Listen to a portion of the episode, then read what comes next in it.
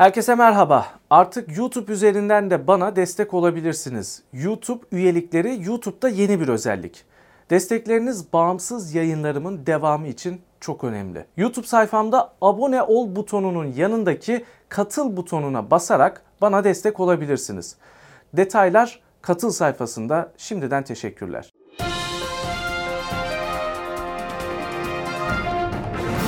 10. Köy'den herkese selamlar. Ekonomist Sayın Enes Özkan'la birlikteyiz. 2019 bitiyor. 2020'yi konuşacağız. Bizi neler bekliyor? Ekonomiyi neler bekliyor? Onları konuşacağız. Hoş geldiniz. Hoş bulduk. Şimdi 2019 yılı şöyle geçti. Enflasyon fırladı. İşsizlik fırladı. Hanelerin, insanların bankalara olan borçlarında rekorlar kırıldı.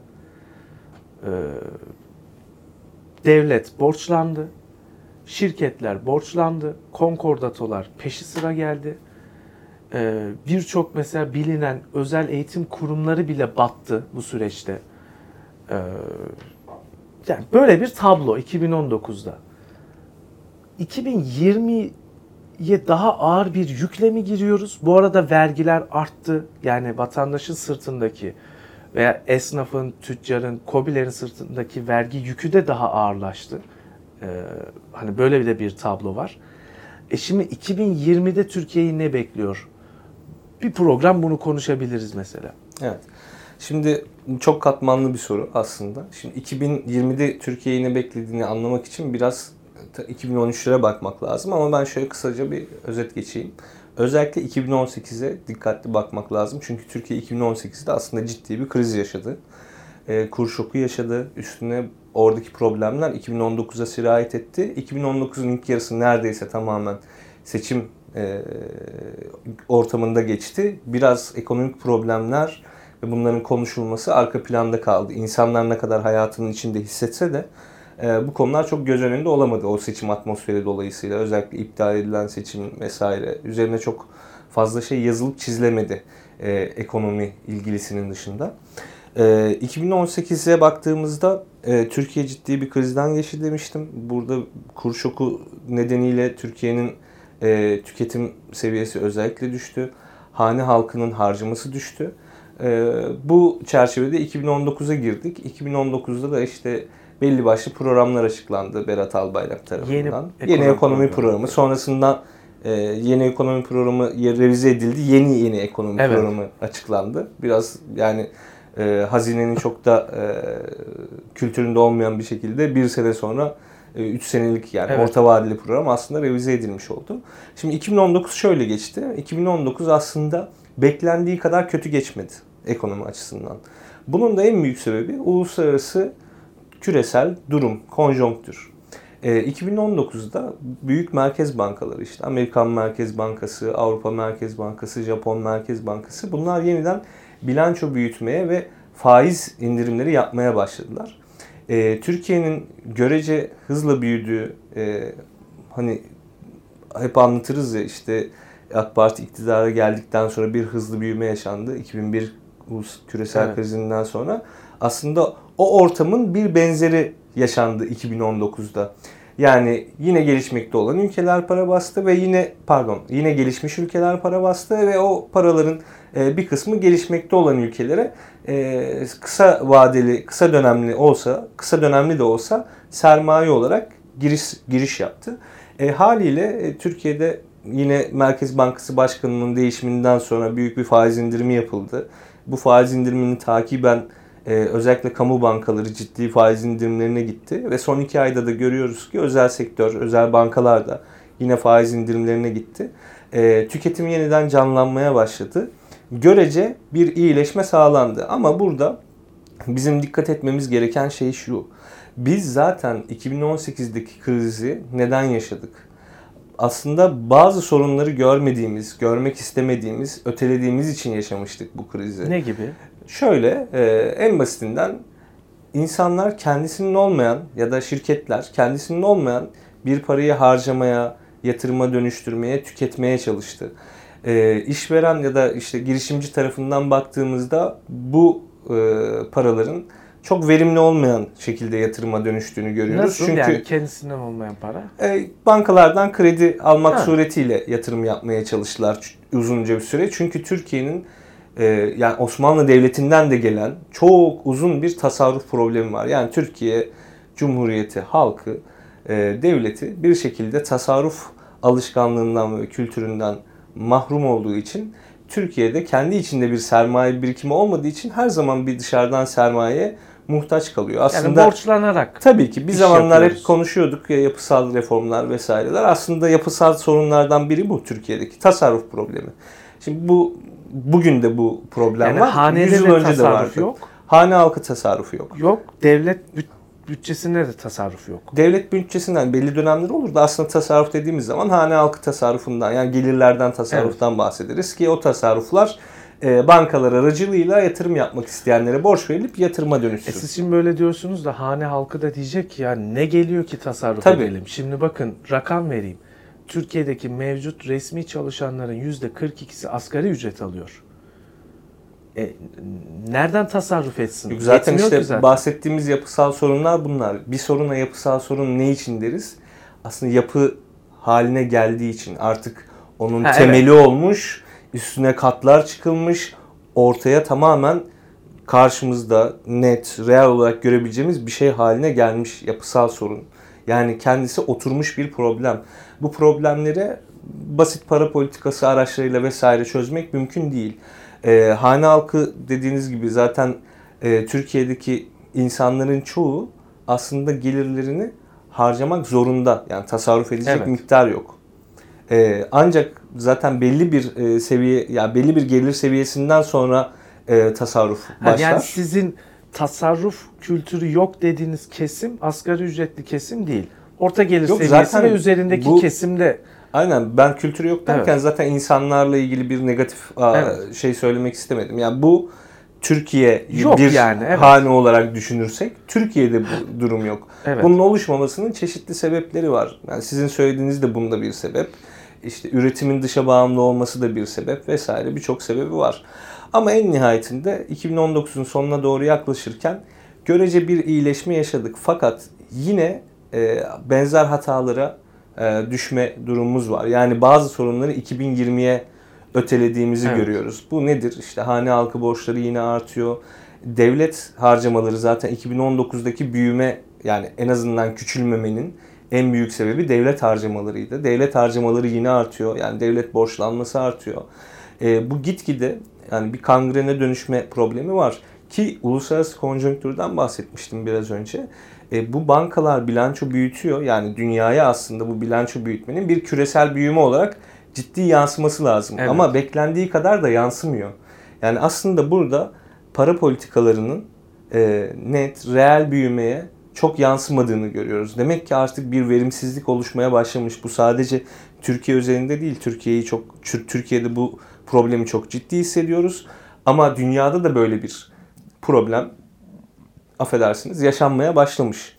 E, bu durumda biz aslında e, esas problemlerimize odaklanmak yerine yine büyümeye odaklandık. Halbuki e, bizim kendi problemlerimizi kendi içimizde çözebileceğimiz belli başlı araçları geliştirmeye çalışmamız lazımdı. En basitinden e, bu İstanbul'da da görüyoruz, Türkiye'nin her yerinde de görüyoruz. Ciddi konut fazlası var.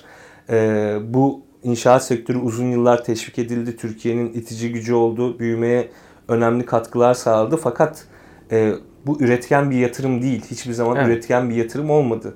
En nihayetinde insanlar belki artık daha güzel evlerde yaşıyor olabilir ama sürdürülebilirliği açısından problemler var. Yine hakeza altyapı yatırımları bunlar çok gerekli şeylerdi evet Türkiye için ama biraz daha belki e, temkinli davranabilirdik bu noktalarda diye düşünüyorum. Yani hem hane halkı açısından hem devlet e, bütçesi evet. açısından. Peki 2020'ye bu sorunları erteledik. Çöz, yani çözülmeyecek gibi gözüküyor anladığım kadarıyla. Yani kurda, enflasyonda vesaire bir değişiklik öngörüyor musunuz? Ya enflasyonda şöyle aslında enflasyonun en önemli e, belirleyicisi tabii biraz da hane halkının harcaması. Şimdi harcama artmaya başladı. Enflasyonda belli bir e, yükseklik olabilir. E, yani yükselme olabilir. Bunu tabii şu andan ölçmek zor. Çünkü tahminler o kadar fazla oynuyor ki en basitinden e, şöyle örnek verebilirim. Enflasyonla ilgili ilk yeni ekonomi Evet. programıyla yeni yeni ekonomi programı arasında bile ciddi fark vardı. Yani e, buradan rakama baktığımda 15.9 öngörülüyordu ilk İlkinde. yeni ekonomi programında. 2019 enflasyonu. Yeni yeni ekonomi programında %12 öngörüldü ama onu da aştı. Yani orada tahminler özellikle devletin e, bazı kurumlarının yaptığı tahminler ciddi oynuyor ama enflasyon artışı olabilir. Fakat enflasyon artışından daha önemli bir problem var. Enflasyon artmaması da bir problem. Bu ne demektir? Aslında insanlar tüketemiyor anlamına gelir. E, burada bir denge tutturulması lazım. Yani enflasyon, büyüme, borçlanma bunların hepsi birbirine bağlı şeyler ve burada bir denge tutturulması lazım ve bu sadece e, uygulanan para politikalarıyla vesaire olmaz. Başka politikalar işte mali politikaları da buna eklemek lazım. Devletin bir şekilde harcamalarını küçültmesi lazım. Fakat burada Türkiye ile ilgili yine en önemli etken çünkü 2020'de en azından şunu öngörebiliyoruz. 2020'de de 2019'un ikinci yarısında olduğu gibi bir uluslararası yine parasal genişleme yaşanma durumu olabilir. Yani 2010 seviyelerinde olmaz bu belki de Evet. e, yine olabilir. Ee, onun için o uluslararası konjonktür biraz Türkiye'ye yardımcı olabilir. Fakat biz yine e, borçlarımızı büyütmekten ziyade e, borçlarımızı azaltmaya, belki belli oranda küçülmeye veya büyümemeye razı olmamız e, gerekir diye düşünüyorum ben. Çünkü bu sefer 2020'de de bu sorunu çözmeyeceğiz. 2021'e atacağız. E, ondan sonra Daha da seçim gelecek, evet. daha da büyüyecek. Şimdi dediğim gibi bu problemler aslında siyaset kurumunun üzerine ciddi kafa yorması gereken problemler. İşte en son Kanal İstanbul e, tartışması yapıyoruz. İşte devlete nasıl yük getirir? Yap işlet modeliyle mi yapılsın? Yap işlet modeliyle yapılsa dahi devlete yük getirebilir ki Osman Gazi Köprüsü, 3. Evet. köprü, tüneller, otoyollar vesaire bu e, gibi şeylerden gördük ya da 3. havalimanı. E, burada da yine yap işlet devlet modelinde yapılsa bile hazineye büyük götürebileceği aslında aşikar. Bu tarz projelerin belki biraz daha e, ilerleyen vakitlere ertelenmesi veya daha efektif e, projelere devletin para ayırması gerekebilir. Eğer biz bunlara pay- para ayırmayı e, kabul ediyorsak belki belli bir oranda büyüme sağlayabiliriz. Ama bu büyüme aslında biraz sabun köpüğü gibi olur. İşte e, en son Berat Albayrak'ın bir açıklaması vardı. Hane halkı geliri Evet. 3 3 katına kat çıktı. arttı diye. E şimdi 3 kat arttı ama bizim burada aslında değerlendirmemiz gereken şey şu. Satın alma gücü paritesine göre ne kadar arttı? Evet. Yani satın alma gücü paritesini kısaca özetlersem şöyle diyebiliriz. Siz 1000 lirayla 2010 yılında ne kadar mal ve hizmet tüketebiliyordunuz? 2017 yılında Evet. ne kadar mal ve hizmet Tamam tüketebiliyorsunuz? para olarak arttı reel Tabii. olarak. para olarak artabilir. 2010'da Nominaldir bu. Bunun 600 bir anlamı liraydı em, e, asgari ücret. Şimdi 2200 lira Ya 3 Evet, katına üç katını çıkmış. Yani fazla kadar artmış. arttı. Ama satın alma gücü yok. Yani satın alma o gücü düşmüş. düşmüş olabilir. Ha, belki asgari ücretli grup için bu geçerli olmayabilir. Bu arada yani tüm e, ülkedeki vatandaşları değerlendirmek lazım. E, biz şuna bakmamız lazım bir de. Bizim aslında e, milli gelirimiz hane başı pardon e, kişi başına düşen e, milli gelirimiz ve gayri safi yurt içi hasılamız da düştü dolar Evet. bazında. Yani bu artışı aslında sadece TL bazında ölçmemek lazım. Çünkü TL işte çok enflasyon e, içeren bir ortamda sürekli değer kaybeden bir para birimi. Biz ya Dolar tüketim üzerinden. tabii dolar üzerinden veya işte e, kendimiz de ölçebiliriz. Yani ne kadar mal ve hizmet alabiliyoruz. Hayatımızı ne kadar daha rahat idame ettirebiliyoruz noktasında Evet. bakmak lazım. Bunları ölçmek için de satın alma gücü paritesi e, diye bir araç kullanıyoruz. Şimdi kur artışından dolayı Türkiye'de e, orta böyle kobi kobi dediğimiz yani dışarıdan mal alan veya işte içeride üretim yapmaya çalışan e, kesim ciddi e, problemlerle karşı karşıya kaldı. Yani mesela çiftçi bile tarım yapamaz hale geldi. Bu 2020'de kur artışı devam eder mi? Yani şu an 5.90 seviyelerinde dolar. E, 2020'de ne öngörüyorsunuz? Yani kur artışı bahsettiğim bu uluslararası parasal genişleme nedeniyle devam etmeyebilir. Enflasyon oranında artabilir. Sabit mi kalabilir? Yani, Yani enflasyon oranında artması demek aşağı yukarı sabit kalması demek zaten. Hani e, çok farklı siyasi şoklar veya uluslararası şoklar yaşanmadığı sürece ki bölgemiz itibariyle işte Libya anlaşması, e, Doğu Akdeniz meseleleri vesaire. Suriye. Suriye'de yine e, hala sıcak konular var. Amerikan tasarıları işte Ya, yaptırımlar. Tabii vesaire. yaptırımlar. Yani birçok aslında uğraştığımız bir de uluslararası problemler de var. Siyasi problemler. Burada çok büyük bir şok yaşanmazsa dolar bu Sabit seviyede kalsa gidebilir. bile şimdi bu bu fiyatla e, bizim iş yapmamız, parayı döndürmemiz mümkün mü? Yani Müm- o zaman 2019'da yaşadıklarımızı yine yaşayacağız. Bunun işte iki yönü var aslında. Biz yani aslında e, yatırımcılar, girişimciler en azından bir görece istikrar ister. Yani doların sürekli yükselmesi, alçalması, Ha. volatil yani dalgalı hareketler seyretmesinden ziyade öngörülebilir belli oranda yükselmesi bile onlar için daha iyidir. Çünkü adam gelecek dönemi ona göre tahmin eder. Ama onun da Ne kadar? garantisi yok diyorsunuz. Tabii onun şu an bir garantisi hani yok. Yaşadığımız problemler Yani vesaire. yine volatil hale gelebilir ama şu anki görünümde e, belli bir seviyede artış sağlar ve öyle kalır. Ama bunun şöyle bir yönü var. E, bazı insanlara bu dolar artışı olumsuz yansıttığı gibi bazı insanlara da aslında pozitif yansıyabilir. Kimdir bunlar? İhracat yapan Evet. insanlar dolar arttıkça aslında Türk lirasının değeri düştüğünde dolar karşısında Türk malları yurt dışındaki diğer mallara göre ucuzlayacağı için belli oranda ihracatı artılabilir. Ama burada da şöyle bir sınır ve sıkıntı var. Ee, Türkiye'de zaten üretilen ve ihraç ihraç edilen malların e, içindeki bileşenlere baktığımızda e, 100 birim maldan yaklaşık biz zaten 100 birim mal üretmek için 42 birim aşağı Evet. yukarı mal ithal ediyoruz. Şimdi ithalat E, kalemi de yüksek olduğu Dolarla için yapıyorsun. e, en nihayetinde ihracatçının maliyeti de artabiliyor. evet. Fakat bunu işçilik gideri gibi, kira gibi vesaire Türk lirasıyla ödediği e, giderleri göz önüne aldığımızda belki fiyat artışı sınırlı kalıyor ve ihracat artıyor ama bu çok verimli bir şey değil. Yani sürekli e, siz eğer çok verimli olsaydı sürekli devalüasyon yaparak zaten e, Evet. mallarımızı ucuzlatıp sürekli yurt dışına satabilirdik ama en nihayetinde çok uluslararası bir piyasadayız. Biz mal sattığımız kadar mal almak da zorundayız, tüketmek zorundayız. Ee, sürekli biz mallarımızı ucuzlatıyoruz ama yurt dışındaki mallar bize göre artıyorsa bu bir süre sonra tıkanır hale gelecek. Peki 2020'de veya daha sonrasında işlerin yolunda gitmesi için, normalleşmesi için ne yapılması gerekir? Devletin de ciddi borcu var. Bu borçlar ödenecek bir şekilde. E devlet şimdi aşırı bir vergi yükü bindirdi vatandaşın Kesinlikle. sırtına. Yani vatandaş bununla nasıl başa çıkacak? Zaten işsizlik almış başını gidiyor. Evet.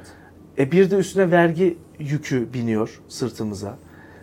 E devlet borçlarını ödeyebilmek için belki e, hani çok büyük kriz yaşanmaması için bizden vergi alıyor. Yani hepimiz Ankara'ya çalışıyoruz şu an. Evet zaten en son bütçeye baktığımızda çok ciddi bir vergi hedefi vardı. Evet. Ee, bu kadar vergi, yani herkes şöyle düşündü bu kadar vergi toplayamaz hükümet. Evet.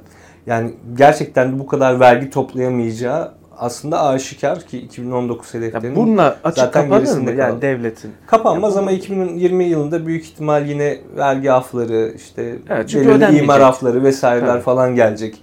Hali hazırda devletin teşvik olarak verdiği kredilerin geri ödemesinde problem var ve biz Evet. bu problemlerin boyutunu henüz bilmiyoruz. Orada belli aflar gelebilir. Yani bunlar hem bir gelir e, sağlamak için hazineye yapılacak hem de e, yani insanların üzerindeki yükü biraz daha hafifletmek için yapılacak. Peki ne olacak? Yani ne olması gerekir? İşlerin yolunda gitmesi için. Şöyle aslında bu öngörülebilirlik noktasında biraz daha e, bence öngörülebilirlik ve şeffaflığa biraz daha bizim önem vermemiz gerekiyor uzun vadede bu problemleri aşabilmek için. Biz şimdi hep kısa vadeyi düşünüp e, belli problemleri tek seferlik çözümlerle halletmeye çalışıyoruz. En en basitinden Merkez Bankası'nın ihtiyat akçe- akçesi tek Evet. seferliğine de olsa e, hazineye Evet. aktarıldı ve Problem belli çözüldü, evet. problem görece Rahatlandı. çözülmüş gibi oldu ama bu şuna sebebiyet veriyor. IMF tanımlı bütçe açığıyla e, işte Türkiye'de Evet. bizim hesapladığımız bütçe açığı arasındaki farkın giderek artmasına sebep oluyor. Şimdi seneye de bunu yapamayız. Yani seneye de yaparsak daha kötü bir duruma düşeceğiz. Ondan sonraki seneye yaparsak daha kötü duruma düşeceğiz ve Merkez Bankamızı bu sefer işlevsiz hale getireceğiz. Yani kurumlarımızı tek tek ortadan kaldırmak, kısa vadeli çözümler üretmek için bizi bir yere götürmeyecek. Biz şeffaf, öngörülebilir bir sistem en azından oluşturmaya Bu çalışalım. birinci şart. Peki borçlanma e, bir çözüm mü? Yani mesela Size IMF'den, borç verecek e, e, insanları bulabiliyorsanız IMF'den mesela.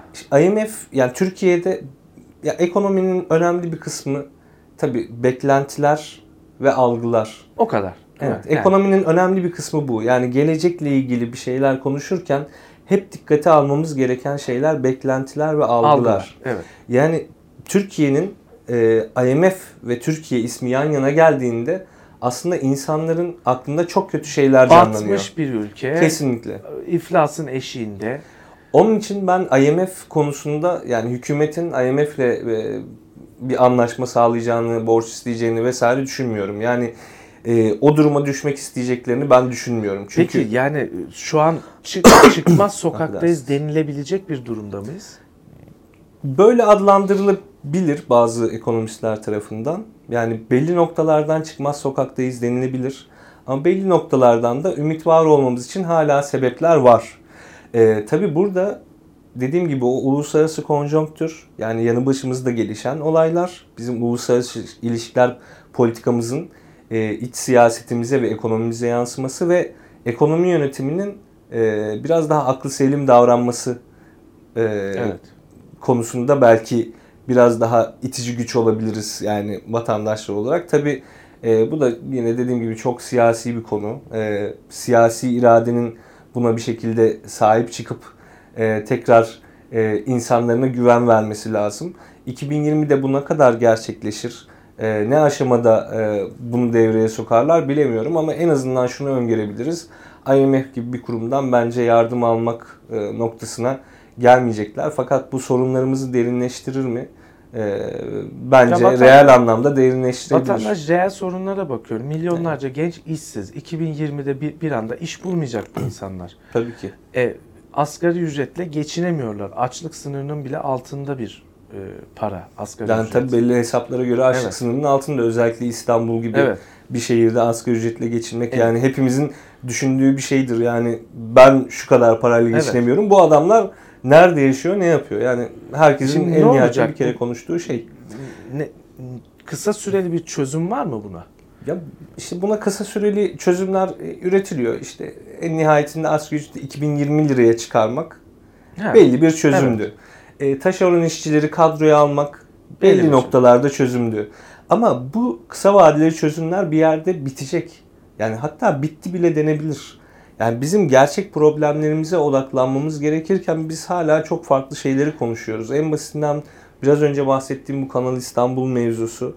Şimdi bilimsel olarak gereklidir, değildir. O başka bir tartışma. Bunları hiçbir Ama bir ekonomist olarak bilmiyorum. ya bunun verimlilik ölçümü yapıldı mı? Yani en nihayetinde bu ne kadar verimli bir e, kanal olacak? Bu konulara ciddi eğinilmesi lazım.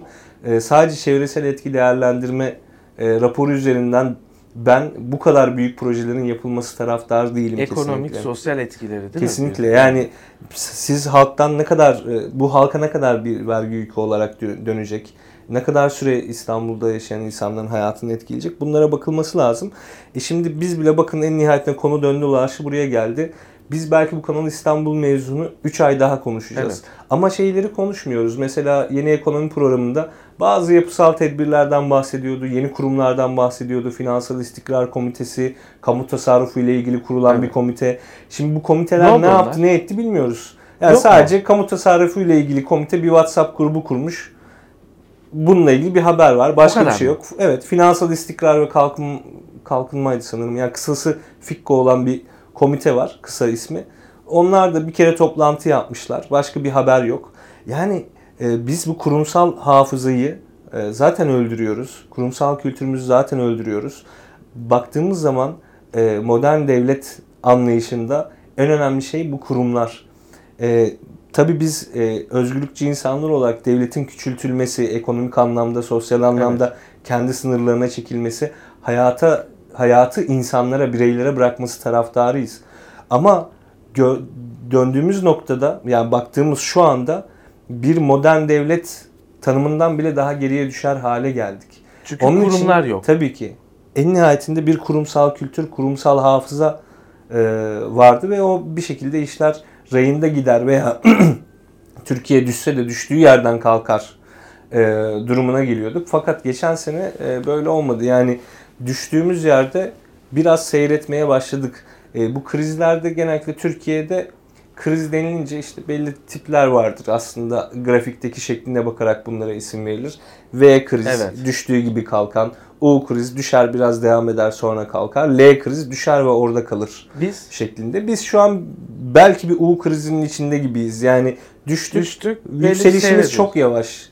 Yani baz etkisine rağmen yani e, düştüğümüz yerden aslında oransal olarak çok daha hızlı kalkabiliriz. Çünkü büyümeniz düşmüş, e, şu olmuş bu olmuş, harcamalarınız düşmüş.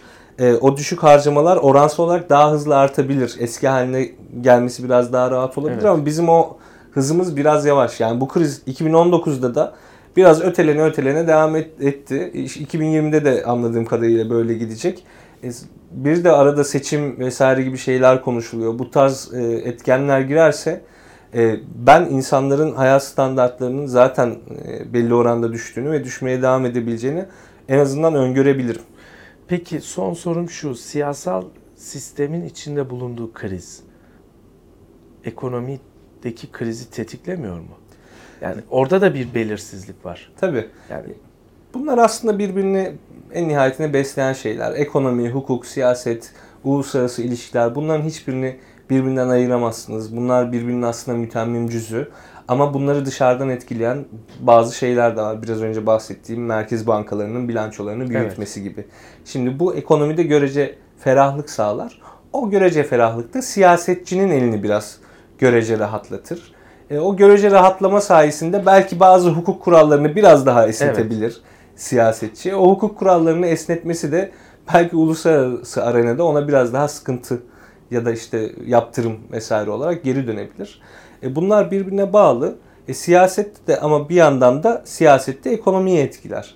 Yani bahsettiğim bu şeffaflık, öngörülebilirlik, kurumsal hafızanın ve kapasitenin yok olması e, vesaire gibi durumlar belki ilk anda ekonomiyi direkt dip yaptırmaz ama yavaş yavaş e, ekonominin Çürütür. dinamizmini, evet. e, o devinimi öldürmeye başlayabilir ki Türkiye yani gene çok çok iyi noktada. Yani normalde dediğim gibi 2019 için daha sıkıntılı şeyler öngörülüyordu ama palyatif çözümlerle bir şekilde 2019 atlatılıyor biraz da uluslararası Evet. durumun yardımıyla. 2020'de hele e, bu Merkez Bankası bilançolarının büyümemesi gibi bir durum olursa tekrar bir faiz artırımına e, giderse özellikle şimdi Çin ve Amerika'daki Çin ve Amerika arasındaki ticaret savaşını biraz çözülmeye başladı gibi. Yani orada bir e, olumlu gelişme var. Böyle küresel büyüme hızlanacak gibi. Bu merkez bankalarının bilançosunu tekrar küçültmeye, faiz artırmaya itebilir. O zaman Türkiye gene sıkıntıya girecek. Yani biz bir türlü kendi göbek bağımızı kendimiz kesemiyoruz. Tabii ki şunu demiyorum yani tam bağımsız bir ekonomi olalım falan böyle asla zaten böyle bir şey demem ve bu zaten şu anki dünyada mümkün değil. Ama en azından kendi kaynaklarını daha verimli kullanan bir ülke haline gelirsek bu tarz gelişmeler bizi daha az etkiler. Evet. E, siyasetçinin işte bunun e, Formülü, yapılanı yani yolunu döşemesi lazım. Ama siyasetçi e, sürekli palyatif çözümlerle e, olaya yaklaşırsa bu yolun taşlarını döşemekten çok sizi yoldan Evet. çıkartıyor ve büyük problemler yaşanıyor. Çok teşekkür ediyorum katıldığınız için. Bu arada teşekkür ederim. daktilo1984.com Evet. ve onun bir Twitter hesabı var. Orada e, kaliteli yazılar çıkıyor. Dikkatimi çekti. Evet, Sizin de orada sanırım e, emeğiniz var değil mi? Evet. Şimdi daktilo1984.com e, bunun Twitter hesabı var. Yakında YouTube hesabı aktifleşecek, aktifleşecek ve podcast yayınlarımız da var. E, Çok değerli arkadaşlarla birlikte e, bir yayın hayatına başladı aslında. E, Başlayalı da bayağı oldu aslında. 8 ayımızı doldurduk. Bu süre içerisinde e, hem niş hem kaliteli bir takipçi kitlesine de ulaştık. Aslında dikkate alınır bir e, platform haline geldi diyebiliriz. E, bu Daktilo 1984'ü ilk- başta çok dar bir ekiple beraber kurduk ama şu an ekibimiz genişliyor. Çok kaliteli arkadaşlar var. Kurarken de aslında en çok dikkat ettiğimiz şey şuydu. E, Türkiye'nin zaten daralan medya ortamı ortada. Evet. Siz de bundan en büyük e, nasibini alanlardansınız. E, farklı mecralar e, ön plana çıkmaya başladı. E, biz de aslında ürettiğimiz akademik bilginin, ürettiğimiz kitabi bilginin bir şekilde insanlara daha e, yaygınlaştırılabilir olarak ulaştırmayı e, amaçladık. E, bu çerçevede özgür bir tartışma ortamı e, yaratmayı düşündük.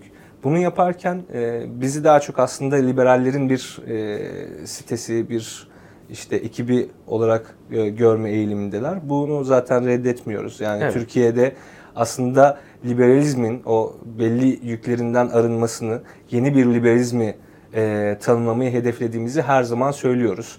E, medeni toplum, e, özgür birey ve modern devlet çerçevesinde bir liberalizm tanımına Türkiye'nin ihtiyacı olduğunu her zaman söylüyoruz ve bundan çekinmiyoruz. Yayınlarımızı da bu minvalde yapıyoruz ve özellikle Daktilo 1984'ün bu konular üzerine bir tartışma ortamı haline gelmesini arzuluyoruz. Bunu yapmaktaki bir diğer amacımız da aslında şu. Şimdi e, biz tabii akademisyenler çeşitli toplantılara gidiyoruz çeşitli ülkelerde.